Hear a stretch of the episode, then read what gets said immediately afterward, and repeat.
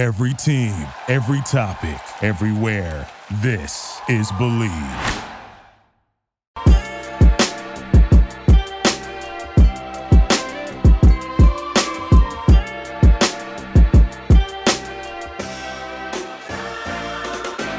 What's up, everyone, and welcome to another edition of Bleav in Falcons. I am your host, Will McFadden. We are going to preview the Falcons Chargers Week 9 matchup on today's episode. Joining me to do that will be Ryan Dyrud and Jamal Madry of the LA Football Network. You may remember Ryan from week two. I had him on to char to preview the Rams Falcons matchup, and I thought he did a great job. Wanted to have him back on, and he was kind enough to agree. So that is going to be the bulk of our show. It went on for a decent amount of time, so we get into pretty much everything game oriented. So I'm I'm not going to touch on any of that uh, in the intro here. I'm going to keep that nice and uh, short and sweet for you guys, so we can get into the bulk of the conversation about the game. But I do want to touch on just two things: um, Arthur Smith's comments about Calvin Ridley. Not much there, um, but also the news that Cordarrelle Patterson activated to start his 21 day window to return. Um, says that he's about 90% right now. So, just a couple of quick thoughts on those two things, and then we'll get into the bulk of today's show right after this. Basketball is back, and BetOnline remains your number one source for hoops betting and all your sports betting needs this season. You'll always find the latest odds team matchup info, player news, and game trends at BetOnline. And as your continued source for all your sports wagering information, BetOnline features live betting, free contests, and giveaways all season long. It's always the fastest and easiest way to bet all your favorite sports and events, whether we're talking NFL, NBA, NHL, MMA, tennis, boxing, or even golf. Head to betonline.ag to join and receive your 50% welcome bonus with your first deposit. It's that easy. Just make sure to use the promo code BLEAV to receive your rewards. That's B L E A V to receive your rewards. Bet online, where the game starts.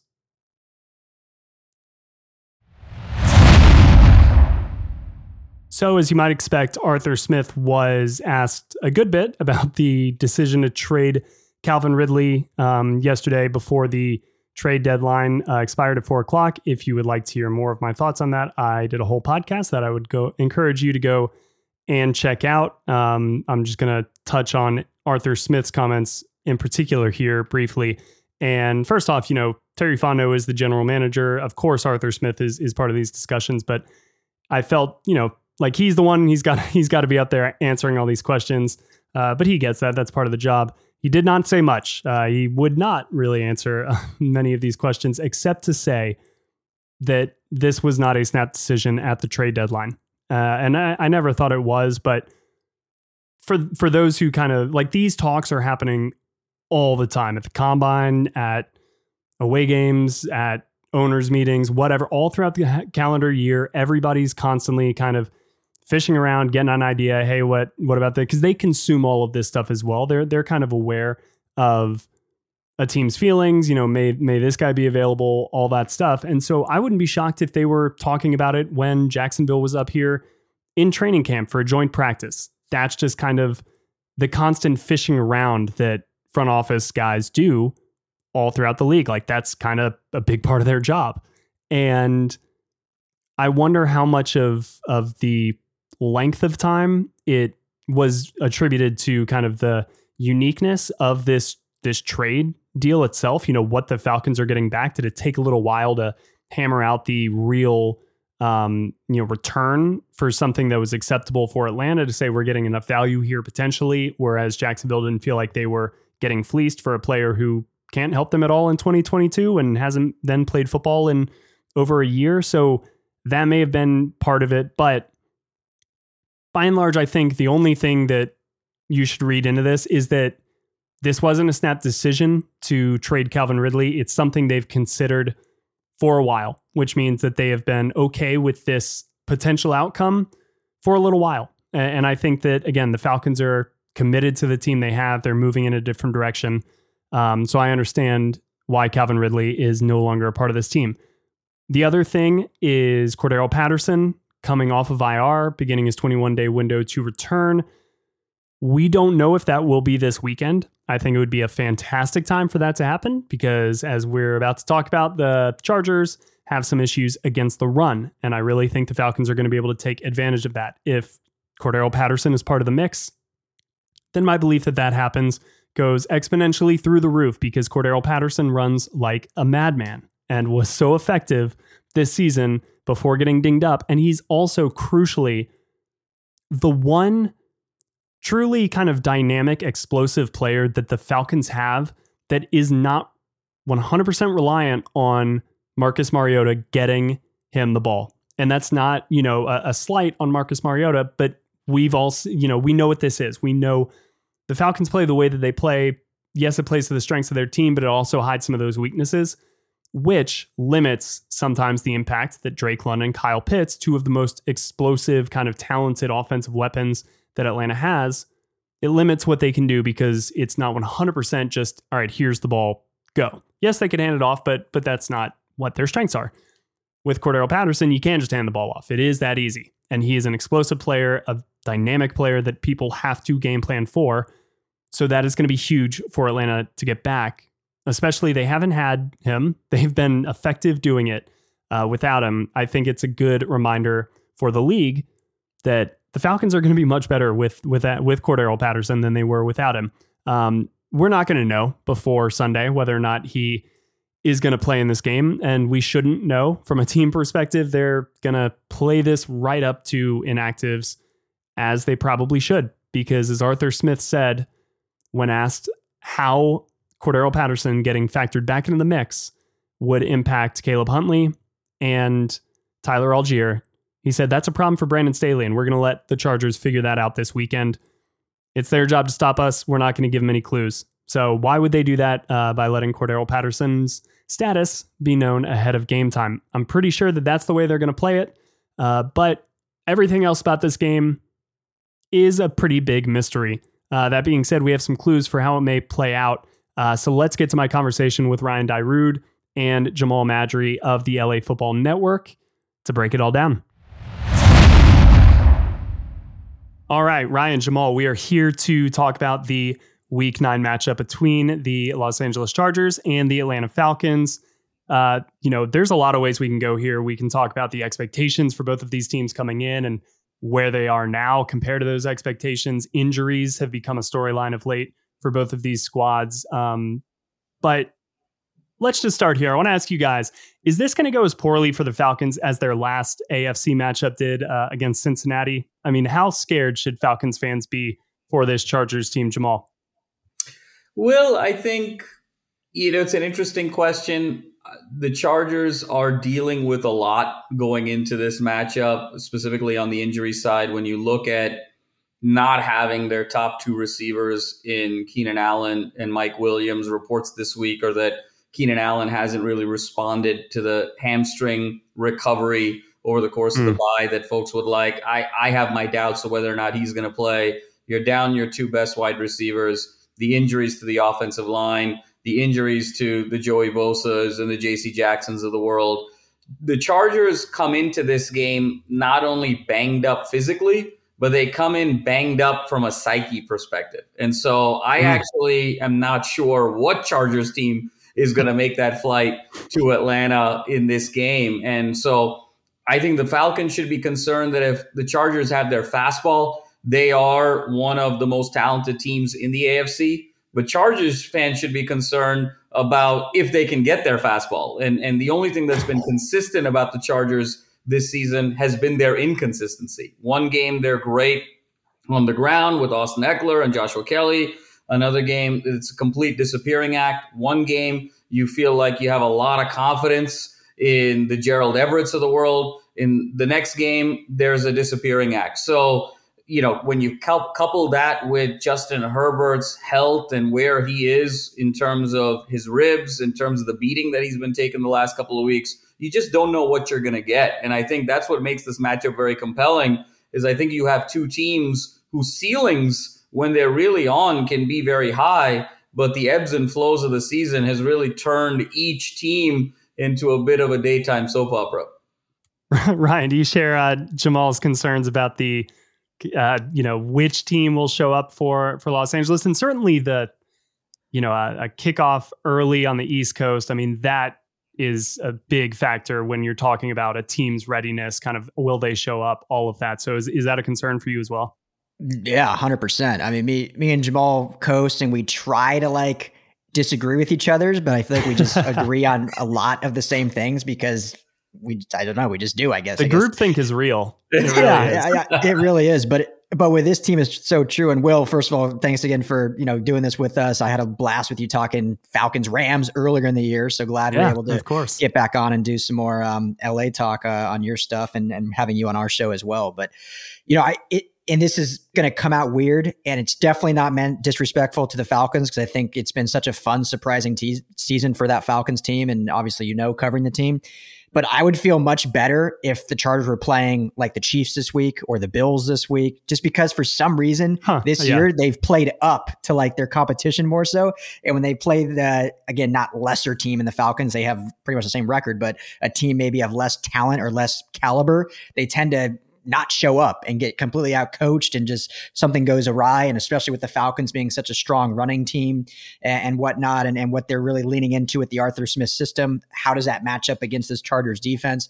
So, echoing what Jamal said, yeah, definitely a concern. Coming off the bye helps for sure, but you know, there's really not getting, unfortunately, a lot of these guys back yet. They're getting them back later in the season, but not just right after this bye. So they're going to be a very uh, banged up team heading to Atlanta. And you mentioned it that 10 a.m. kickoff time.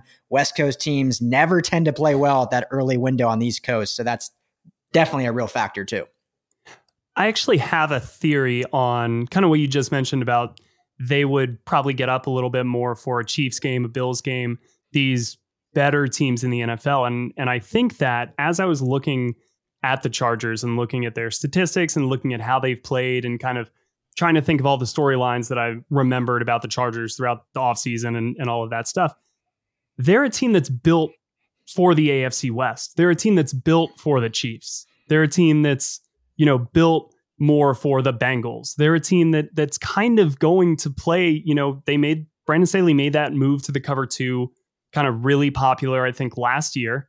And then watching them offensively, their short passing game is such an extension of their run game that I almost feel like they expected everybody to start playing them the way that they're playing Kansas City. And they're anticipating so much deep coverage that I don't even feel like they're taking as many deep shots as they have been in the past. Am I reading that correctly? And so when you play a team like Atlanta or a lesser team or Seattle or somebody like that who doesn't have the juggernaut passing game that we kind of associate with the best teams in the league, these teams run the ball well. And LA has not done a good job. In fact, they've done the worst job on a per play basis against the run this season. Like, is is that the right read on this team that that they're kind of built more for a passing oriented game, Ryan, as opposed to like a ground and pound game that Seattle wants to play, that you know Cleveland wants to play, and certainly Atlanta wants to play. Well, here's the concerning thing, Will, and you're you're spot on, but they tackled the offseason to become a team that could stop the run. Yes, they signed J.C. Jackson, they signed Bryce Callahan. You know, they got more reinforcements in the secondary as well. Obviously, JC has not played great, and then now he's out for the season. But Bryce Callahan has been tremendous. Been yeah. yeah. he's been great. But the, the signings of Sebastian Joseph Day, of Austin John, Johnson, and others, the the drafting of Otito Ogbonnia uh, out of UCLA, uh, they've added all these reinforcements to the middle of their line to you know, improve what was such a weakness last year.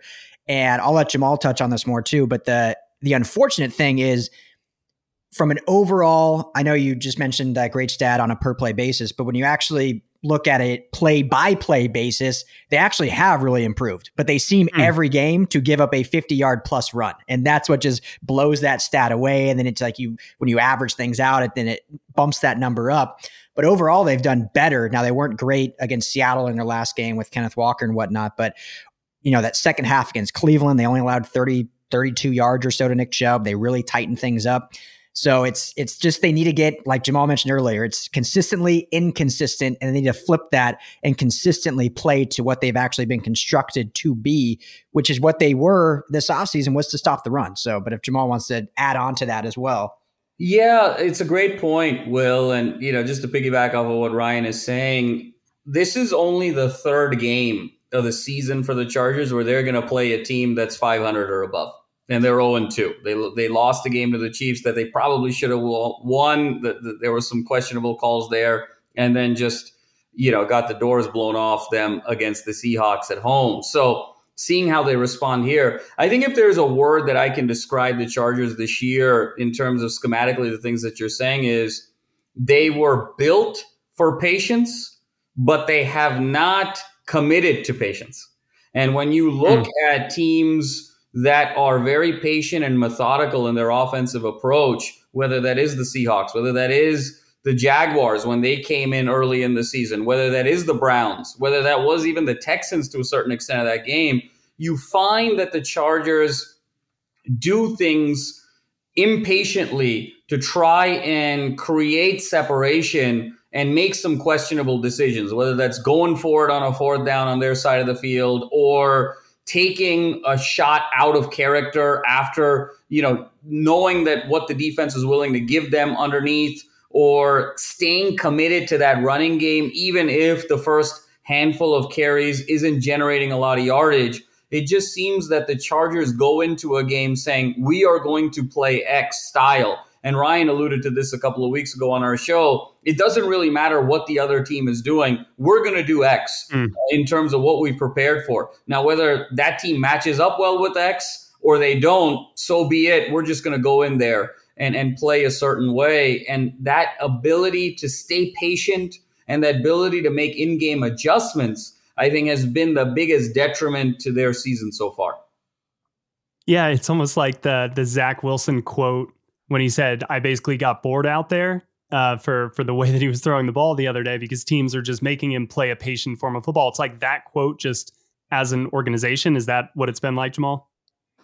Absolutely, Will. And I, I think this team, you know, is doing the right things uh, from time to time, but it just feels like they lose that patience and they want to you know, put Herbert in some dangerous situations, even though he's not 100% healthy. They want to take some random shots down the field. They want to kind of get their weapons involved, even on certain games where they're down wide receiver four, wide receiver five on the depth chart. They're just not playing mm. to their personnel. They're not willing to sort of grind. Uh, the, the Chargers, for them to be able to make that next step, they have to be more than just this sort of vanilla sideshow that's entertaining they have to have that sort of championship moxie willing to sort of grind out some victories. And that's something we haven't seen yet. You know they they got grinded into the ground by the Seahawks and the Jaguars and should have sort of lost the game against Cleveland. They sort of gift wrapped that game to Cleveland. So you know they were up early for that Chiefs game and we sort of considered them a 2 and 0 team even though they were 1 and 1 but they just haven't come mm. back to that. To your point will I think sometimes that focus is so much on one team, you forget you have a, a schedule to play. An, an, NBA analogy a couple years ago was when Daryl Morey and the Houston Rockets were just so obsessed with the Warriors and, and matched up their personnel to the Warriors that that year after they just weren't as good because they forgot, well, actually, there's you know 29 30 other teams that we have to deal with yeah. it's not just the warriors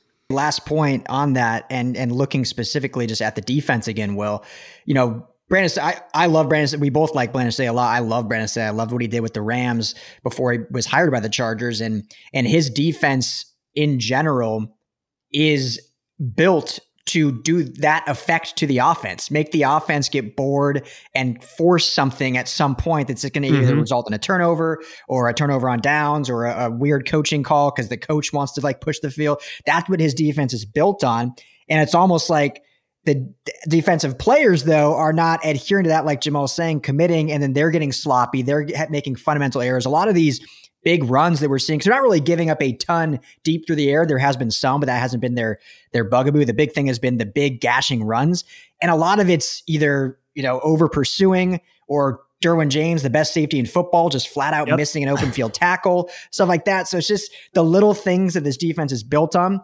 whether it's buy in, whether it's boredom, whatever it may be, the defense just hasn't fully committed to it. And so they're kind of their own Achilles heel of what they're trying to make offenses do. Yeah. I mean, here's this is such a fascinating matchup to me because of these two identities of, of these teams. Because, you know, Atlanta, and one of the things that I think Arthur Smith identified, and it was something that he was doing even back in Tennessee, but that was a little bit personnel driven with Derrick Henry, is defenses, most defenses across the league right now, first and foremost, are worried about the pass. They're worried about defending the pass because most of the offenses are kind of pass first offenses. So they're already a little bit less focused on the run. So Arthur Smith has said, we're going to make that our primary focus and we're going to run it against you until you are forced to move out of a situation where you have an advantage against the pass and you're going to move into the box and that's where we're to when we're going to try to strike against you. And so you know ryan as i look at this matchup and i look at brandon staley and we talk about his defense in cover two and kind of putting that 10 up and not letting anything deep but you mirror that with the lack of patience with you know kind of getting antsy as the game goes along. Arthur smith has proven time and again this season he's never going to get bored running the football against you. He, in fact, he kind of runs the football to a detriment when he's down three touchdowns and he should probably start throwing the football. He's going to just keep running it. So, is that the biggest concern for the Chargers? Is that not only are the Falcons effective running it, but then you counter it and then they start hitting the top over you? Or do you think there's no, you think they're just going to stay in too high the whole time and, and Atlanta's just going to be able to run the ball? No, it's a huge concern. And it's why this matchup favors Atlanta, but the key will be adjustments because, as I mentioned with the Cleveland game, that favors Cleveland absolutely too. And the mm-hmm. Chargers did make adjustments in that second half and brought and James down in the box, got the bye week. So that's what we'll see. And and yeah, that's definitely not what this defense. I mean, it's what they want, but you also need the playmakers in order to do it. And not yeah. to just make this about comparing to Brandon Staley and his Rams, but when you look at this Rams team, I mean, this Chargers team doesn't have Aaron Donald on the defensive line. So that that makes up for a lot against the right. run. And if you remember that playoff game where they lost to the Packers, Aaron Donald was banged up, wasn't 100%, didn't play the whole game, and the Packers just dinked and dunked and ran down the Rams' throat in that game. And so that's what teams have been able to do against the Chargers, even with the reinforcements they've got. But you lose Joey Bosa. They're banged up a little bit at linebacker. They just lost Chris Rumph, who was their third edge guy. And so yeah, this matchup's going to be interesting to see how quickly Staley will will move out of that that high two safety look and start bringing guys like Derwin James into the box, which he's going to I think have to do pretty early on. Jamal, I want to uh, flip over to the offense now for the Chargers, and part of uh, what I was looking at after watching a couple of Chargers games, I just felt like a lot of checkdowns to Ekeler, a lot of short yardage stuff, and again, part of that can be by design. It some of it time or sometimes it looks like it is by design but then I went and looked at, you know, the air yards per pass and Justin Herbert is 32nd among 35 qualifying quarterbacks for this stat with 6.2 air yards per attempt. Is that more the result of injuries at receiver? Is that more the result of Justin Herbert's own injury? Or is that kind of by design with the offense this year? Yeah, well, it's a staggering statistic, isn't it? When you consider Justin Herbert in the landscape of NFL arm strength hierarchy. Yeah. You know, he's he's probably, you know, arguably at the top or certainly top three in terms of arm talent of, of anyone in the league today. So to see a, a 6.2 you know yards per per attempt essentially and, and, and seeing how that's playing out I, I think there's a couple things here will one is the injuries to the receivers can't be overstated. Losing your number one guy second half of week one in terms of Keenan Allen has been absolutely significant for this team. Mike Williams mm-hmm. is a tremendous number two wide receiver. But as Ryan and I have also alluded to, he can be inconsistent at times in terms of sloppiness with his, you know, route running ability and, and just kind of the precision and how he gets open. Sometimes he sort of overly tries to rely on his body to make contested catches and mm. and that works and that doesn't work sometimes. So I think there's been a lack of connectivity with Herbert and his receivers. Second, I think his own injury is very significant. I think the the rib cartilage injury has really impacted him in a lot of ways, and you can see it in a couple of different areas. Will one is obviously kind of the the reluctance to air it out, but second, you can mm. even look at it in terms of his mechanics in how he is struggling to follow through on even some of those deep out routes, um, some of those 15 to 25 yard balls that, you know, he, he's got laser beam like arm talent to make. Yeah. And so many of those balls have either been in the dirt or sailed over a guy's head. And again, that's directly attributed to follow through and being able to manage that pain. And the third area where it's really emerged is if you look at a lot of Chargers games, the number of batted balls at the line of scrimmage. The Chargers are right now averaging probably between four and six of Herbert's passes a game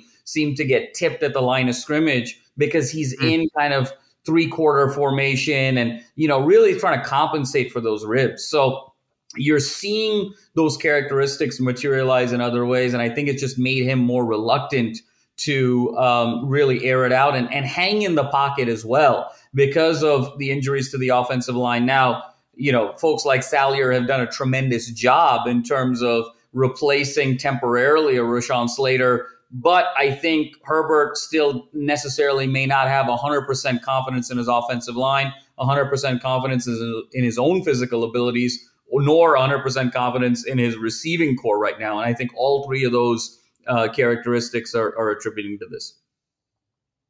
I know that he's, you know, obviously played with the injury, Ryan, but has there been any word coming out of the bye week? Is he healthier than he's been all season? You know, any headlines like that? Or, you know, uh, is this something that he's just going to deal with throughout the rest of the year and it's kind of just going to be what it's going to be? So Jamal and I kind of chuckled about this on our last show because going into the Seattle game, he was taken off the injury report, which leads you to believe he's 100%. Hmm. But it would. I mean, that's what we would believe, but is he really? Like you seen throw the ball, is he really? Like we we don't think he is, but according to reports, he's 100%. He's not on the injury report again this week, uh, coming off the bye. But like Jamal alluded to, you can just tell from throws he's missing. I mean, there was a out route against Seattle that's not necessarily an easy throw, but an NFL throw and a talent like Justin Herbert hits 10 out of 10 times and he mm-hmm. just short hopped it to Mike. Like, I think it was either Williams or Everett on just a, a little 10 yard out route. And so throws like that you're seeing the one where he forced uh, one over the middle and the triple coverage. So there's a lot of mental stuff that I don't know just if he doesn't trust his body fully. So he's forcing things incorrectly. So yeah, there's a lot of things attributing to it. But I think to answer your question, as far as we know, he's 100%. But is he? I guess we'll see again on Sunday. So then what?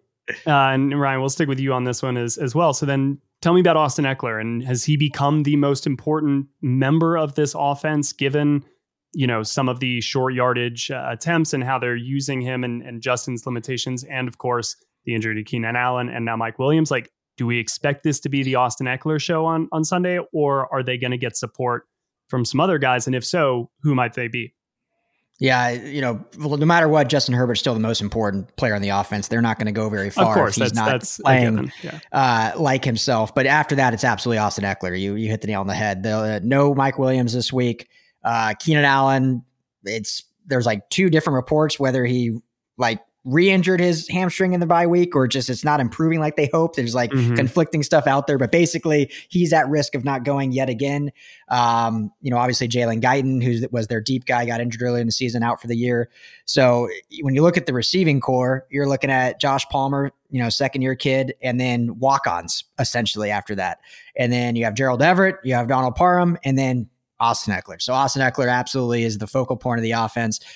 Joshua Kelly, who are really emerged as RB two and has had a really fine season, he's out for another four weeks or so, uh, nursing an injury. So they have their running back Isaiah Spiller, who had one carry last week, and then they have uh, Larry Rountree, who also, or no, excuse me, Sony Michel, who they signed off uh, free agency this season, and he's kind of been their secondary back as well. So without getting too long winded, yes, it's going to be Austin Ekeler. He's going to have to, you know, I think catch the ball eight plus times in this one. He's going to have to run it 15 plus times. So you're looking at 20, 22, 25 plus touches.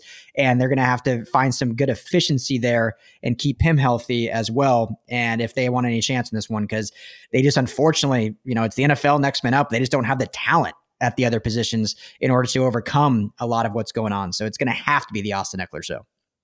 I mean, he's certainly capable of handling it. Uh, he's currently ninth right now in, in total offensive yards, 737, but played one less game than a lot of the guys ahead of him on that list. So, I mean, that does show you the versatility. But what about the offensive line? Because played pretty well by and large all year long, um, at least in terms of sack numbers. Obviously, watching him game in and game out, you're going to have a better idea of pressures and hurries and things like that than you know an outsider might. But lately, it looks like it's trending maybe in the wrong direction. Is that because we're just kind of like other teams are getting a little bit more of, of a script on some of these reserve offensive linemen, Jamal, and now that they've got kind of a game plan on how to attack them, it's getting easier. Are they just regressing more back to the mean? and kind of becoming more the league average player that you originally expected them to be like what has been the recent issue or has there been a recent issue and and everything still is expected to be fine for this offensive line well i think what we're seeing in terms of and i think you are very astute in pointing out some regression but i don't think the regression is necessarily attributed to hat on hat and, and an inability to maybe, you know, sort of be very good in pass or run blocking situations. I think they've held up actually pretty decently when you okay. sort of take out the the small sample size of week over week. I think where they're struggling is in blitzes.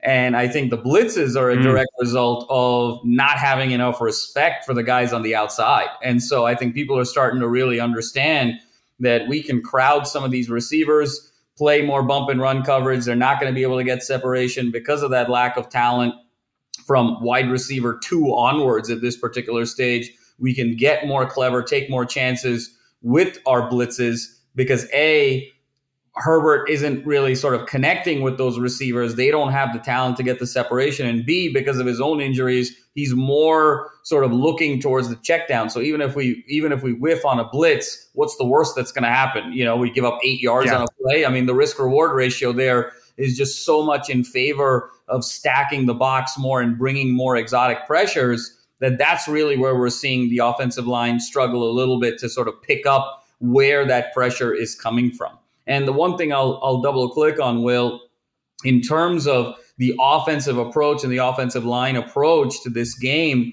with the emphasis being on Ekeler. and I think the other key member of this team is going to be Gerald Everett offensively for this game.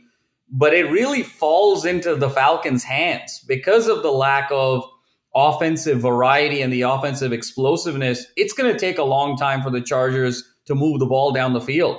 And I think both teams are going to be in that game where when they have the ball, they're going to possess the ball for a long period of time, which means that there's going to be a mm. fewer number of possessions in the game, which really falls into the Falcons' lap in terms of how they want to play. And Arthur Smith can run the ball even more uh, for a longer period of time in the game because it's going to be fewer possessions and the probability of falling behind by more than one score early in the game is so low that they can really commit to running, running, running, and then go and play action deep with Mariota and doing some exotic things. So the game is really setting up nicely uh, for the Falcons, both in terms of pace, in terms of style, and, and in terms of being at home.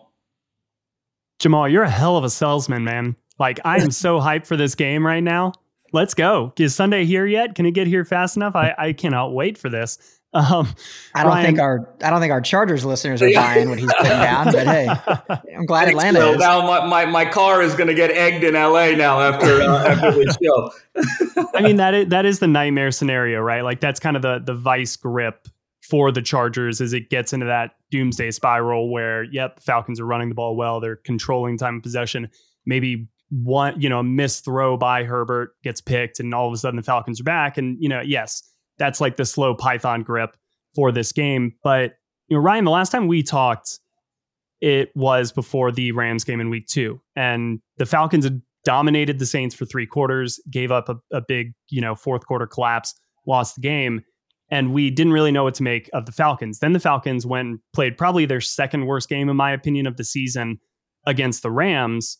Um, but they've since then kind of become the same team, a better version, even though they haven't had Cordarrelle Patterson and, you know, the injuries are starting to tick up. But how do you view them coming into this matchup as opposed to the first time we talked? Yeah, well, first off, what a what a fun game that was last week against Carolina. I know you probably wouldn't have felt the same had uh, Carolina pulled it off and ended up winning in overtime. But since Atlanta got the win, we can just look and say, "Yeah, that was a fun game." Yeah, you can. Um, I would have thought Justin Herbert would be the one making a 62 yard throw, like right on the dime at the end uh, to tie it up. But hey, you know, PJ Walker, step right up. Yeah, Does PJ Walker is that the throw of the year so far? I mean, it was It's so good. right? It was so good. I've watched That it so many times. Well, that's what That Mahomes dime. tweeted out. Remember, Mahomes said that was the best throw of the year of the NFL, hands Yeah. down. It's not even a question. So if it's good enough for Pat Mahomes, it's, it should be good enough for all the fans. Yeah, I think so. Um, no, that was fun, but but no, I mean to answer your question, yeah, I think this, and yeah, I think you kind of set the question up with the answer. The fact that this team, I don't think is any different than what we already knew or expected, but now they've owned that and have really kind of like what we've said about the Chargers, but the opposite. The Chargers, we don't really know because they haven't owned an identity and they're inconsistent in that. We know they have talent on certain sides, but I think the the Falcons, from what I've seen, and I'm not going to sit here and pretend like I know the ins and outs of the Falcons, which we're flip here in a second. We'll start asking you some questions. Yeah. Um, but I think that they've owned who they are.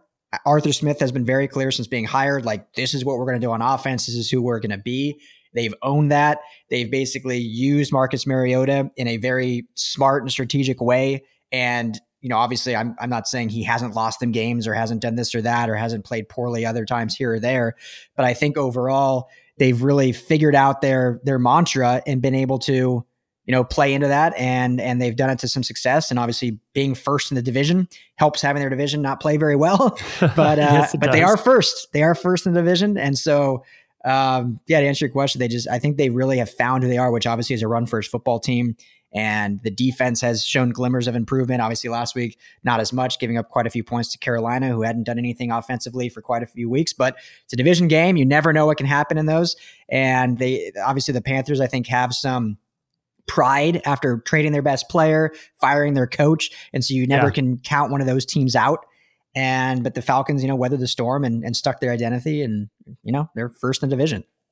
They are, and yeah, you can never discount the the like coaching change bounce, right? It's it's a little bit like on Wall Street. You know, they get a new CEO, the stocks are going to go up for a little bit because everybody's just like, all right, change. Here we go. That's Yep. got to be good, right? Um, so all right, let's flip it around. You guys, uh, any Falcons related questions for me? What do you want to know?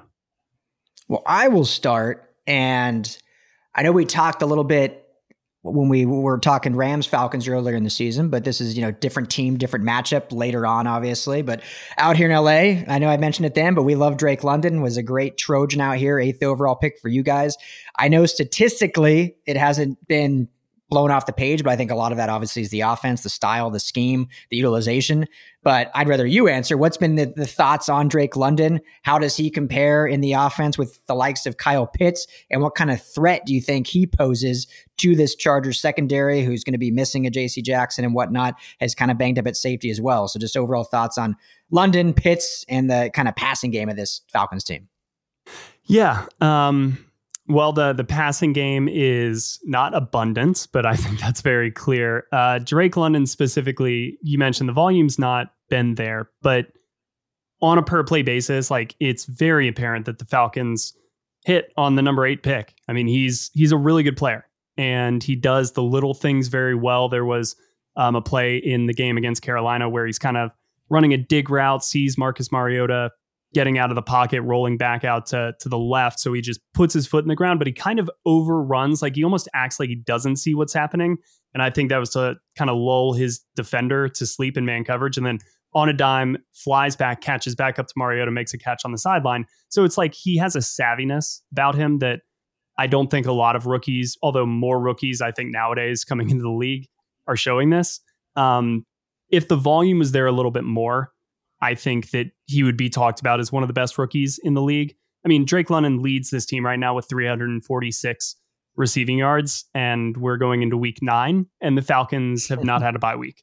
So that's Yeah. a minuscule amount of receiving yards for your number one wide receiver to have. Um, so it's been like that. It's not going to be the star of the show. That being said, like I mentioned earlier, like they're going to run the ball to get people into these cover three, cover one looks. And then when they do pass, they're looking to take the roof off. Like they're looking for these chunk plays. So that's kind of, I think, what you're going to see now. Los Angeles' secondary scares the hell out of me. Like I, they are so good. I love Derwin James with all my heart. Uh, Nasir Adderley has played well this season. I think Asante Samuel, um, you know, makes his plays when when he needs to. So I'm I'm really worried about the secondary, which is why I would be shocked, honestly, if the Falcons throw the ball more than 10 times in this game. As long as everything goes according to plan, it's going to look like a Georgia Tech offense, uh, circa Paul Johnson out there. Man, I mean, it's such a not not a I guess you could use insult or whatever in today's NFL, but that's got to be such a good feeling if you can win a football game running, running, throwing the ball ten times and you just smash. It would make out. Bill Belichick smile. Yeah, exactly, exactly. Will, in a in a weird sense, and I, I don't want to put words in your mouth. I'd love to get your your thoughts on this, of course. But is this almost like the worst possible season the Falcons could have because they're not a Super Bowl contender? And they're not bad enough to try out their starting quarterback, and they're not going to be bad enough to be high enough in the draft to go get a Bryce Young or a CJ Stroud or what have you. So, in a way, they're kind of in no man's land. How do you feel about that? And, and what's kind of the temperature with the fans?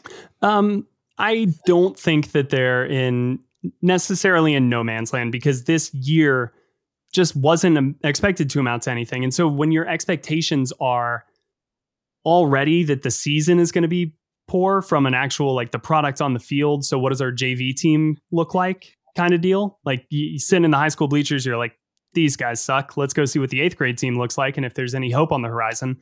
That is, you know, an enticing mentality, I think, to take because you can guard yourself, safeguard yourself from, you know, emotional hurt. Like that's what all fans just want to avoid is I don't want to get my hopes up because I don't want to be crushed. And trust us, in Atlanta, like we get that. Um, but Chargers fan from a too. culture Don't standpoint, that's I. I mean, yeah, it, there's heartbreak everywhere, right? Yeah. If you're a sports fan, you felt it. Um, but what we're seeing is really, I think, an evolution of culture, and that does matter. I think learning how to win is something that is maybe even something that I've underrated uh, previously. But how many times do you see the same teams getting first round picks? I mean, how many first round picks does Jacksonville need? How many like high like top five first round picks? Like the Carolina Panthers, all of the eh, they're talented, but they can't win. And we're seeing teams all around the league that are kind of on paper talented, and then you've got a team like Atlanta that should have gone two and fifteen by you know some predictions, who are finding ways to win these games because yes, I believe they have a lot of schematic advantages because of their coaching, but they do a lot of the little things right. They give maximum effort all the time. There is kind of buy in from the talented guys on the team, like a Kyle Pitts, like a Drake London, where they say, we're going to run block 30 times in a game. It's not going to be fun. We're going to get criticized for fantasy points and all these, but like we're winning football games.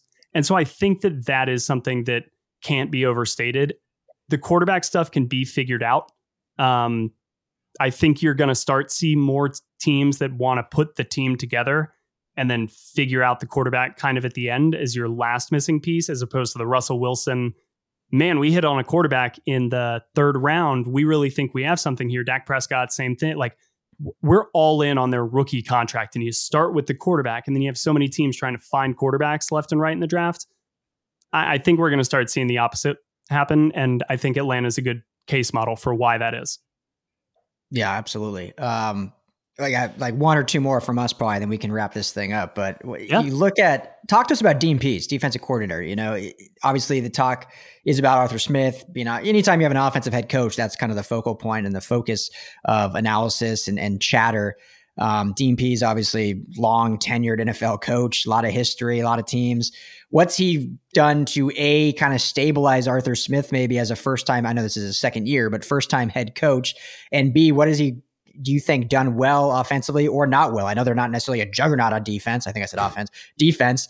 Um, but what has he been able to do for this defense, and how do you see this defense matching up against the Chargers offense, which we talked about extensively earlier in the show? But now we'll flip it on the Falcons side and kind of what Dean Pees and this defensive unit can do to slow down Herbert and company. Yeah, it's interesting when you mentioned, you know, them against the blitz, the Chargers offensive line, kind of that being a little bit of a weak link. The Falcons haven't blitzed much, uh, you know, in terms of kind of the percentage of their overall plays defensively, and probably not as much as Dean Pees would like, candidly.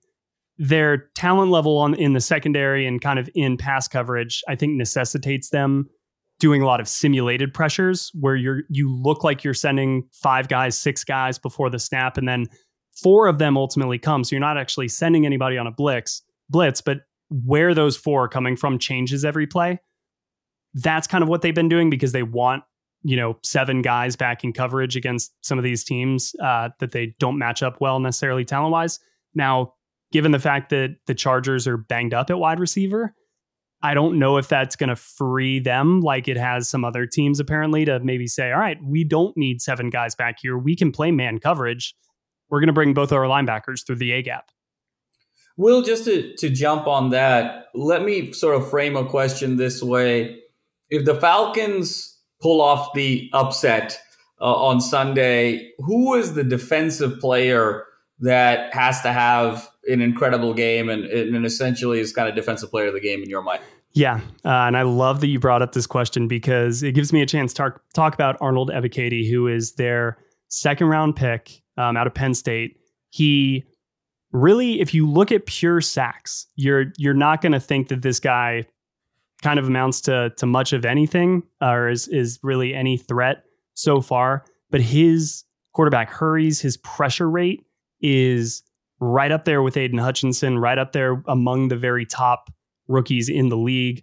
Uh, he's watching him on film. I'm constantly surprised that he does not have like six sacks already. And I kind of think once he gets his first one, they're going to come in bunches because he is always just a hair behind every quarterback. And, you know, maybe Justin Herbert getting the ball out quickly, like we may see something similar this week. But when I'm looking at, you know, that was one of the reasons why I, I, wanted to ask about the offensive line and the pass rush and, and the sacks kind of increasing lately. It's because I had Arnold Ebiketie in mind because I feel like he's getting there, he's getting there, he's getting there. And as a rookie, sometimes all it takes is that first one. He's a little versatile. They'll they'll get him to drop back. He's part of that simulated pressure where sometimes he's coming, sometimes he's not.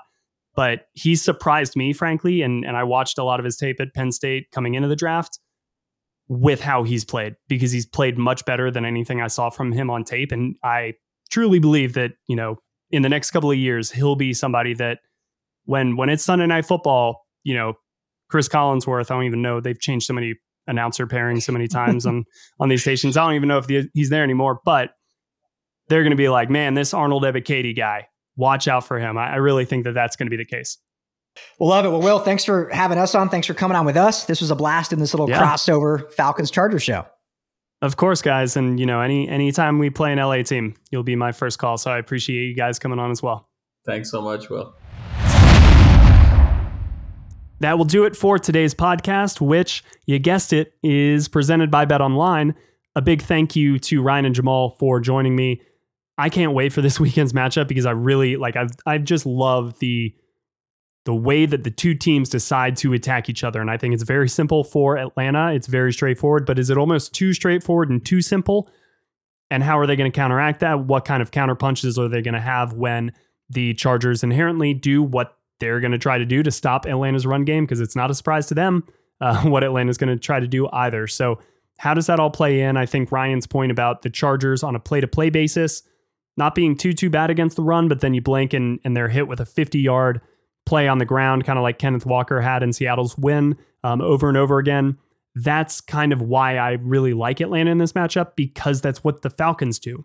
They're not afraid to keep running the ball for a three yard gain, a four yard gain, because they know a 30 yard run like Caleb Huntley had in the fourth quarter, like Marcus Mariota had in overtime. Like those are waiting around the corner if you stay consistent, even when you're not getting that explosive play on the ground. So you can't kind of be like the Chargers have been on offense and get bored and go away from it. You got to stay with it because eventually you'll break one of those, and the Falcons aren't going to go away from that. I expect the Chargers to be the first ones to blink, the first ones to break, which is why I like the Falcons in this matchup. So those are my thoughts. Uh, we're going to get you out of here. It's been a long one. Thanks for sticking with us.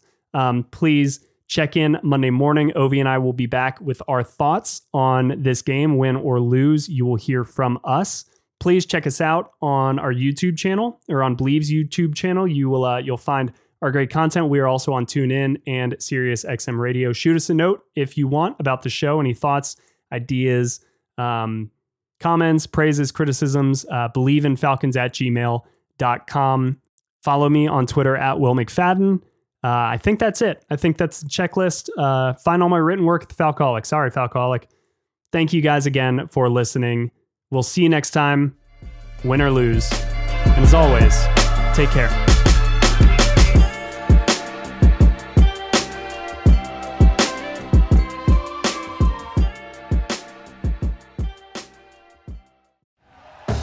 Thank you for listening to Bleav. You can show support to your host by subscribing to the show and giving us a five star rating on your preferred platform.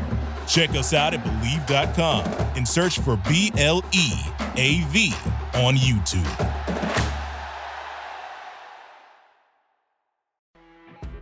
You know, when you're listening to a true crime story that has an unbelievable plot twist that makes you stop in your tracks?